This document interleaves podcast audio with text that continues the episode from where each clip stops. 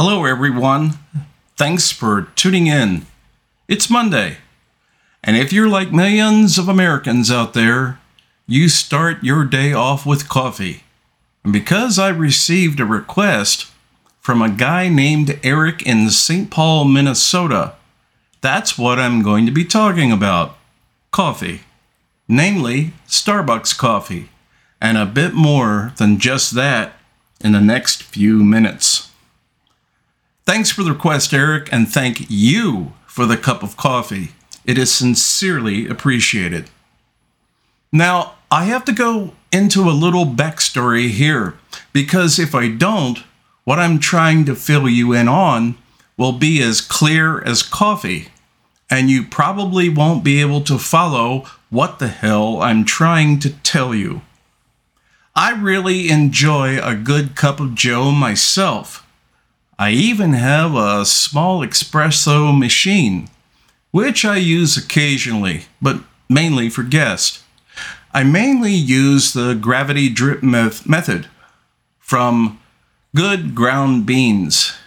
I take it black with no sugar, which totally makes sense as it seems to match my admittedly stoic and Spartan personality.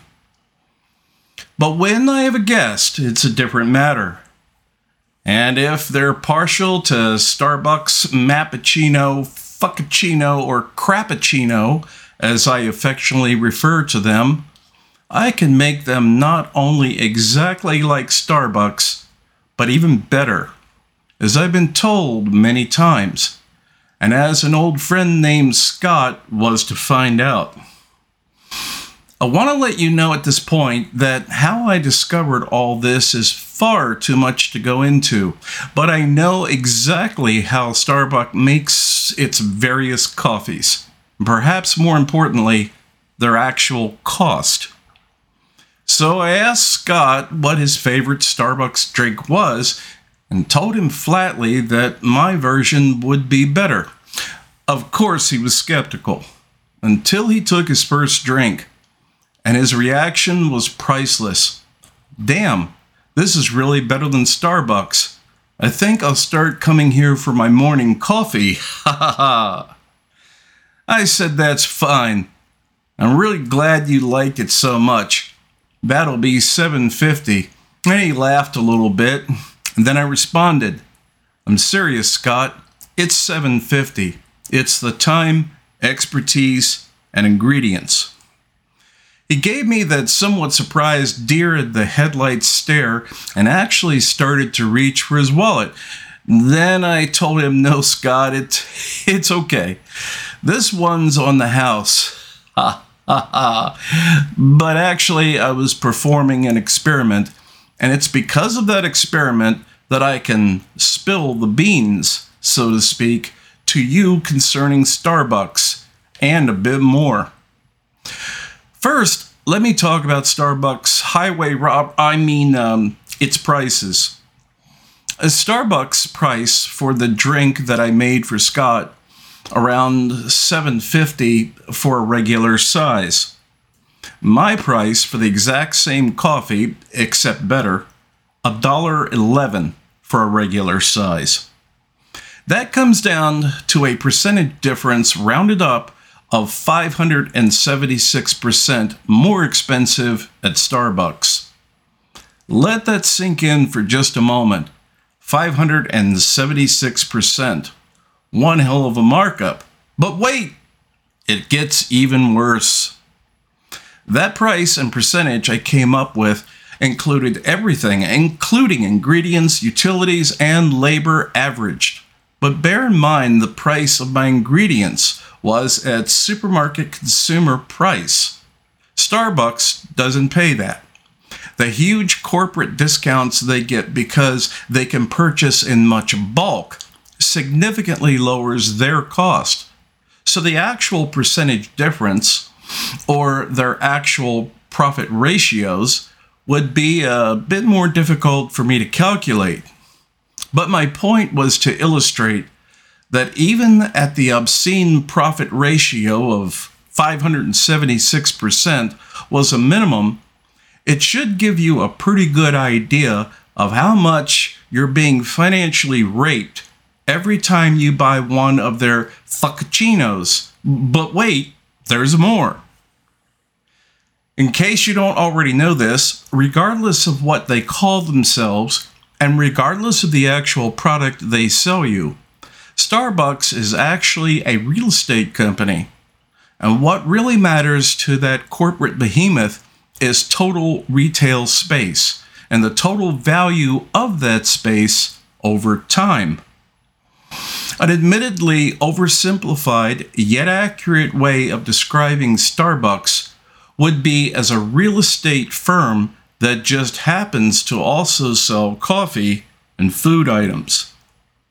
So at this point, you might be saying to yourself, Thanks for all that information, Ernest. But as Rhett Butler with Gone from the Wind said, Frankly, my dear Ernest, I don't give a damn. And I can understand that. I totally understand how some of you simply don't care about this. People fall into patterns as a matter of comfort. Either the familiarity of getting what you want at Starbucks, or you are wealthy enough that a markup of almost 600% doesn't bother you. And that's fine. But what I'm talking about here is information that millions of other people really do care about, especially if they're not wealthy and especially if they're smart enough to appreciate getting this kind of info. Because they know they sure as hell ain't going to be getting it from Starbucks. Just a brief moment with a message for our sponsor, you. If you're finding this episode interesting or informative so far, I would really appreciate it if you would hit the subscribe and notification bell. It really does help the channel grow. And if you want me to discuss a subject or offer me some support, you can do so from the links in the description below.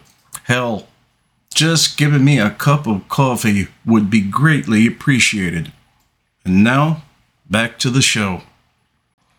I can't speak for everybody out there, just myself. As far as Starbucks is concerned, I have never not once, bought anything from Starbucks.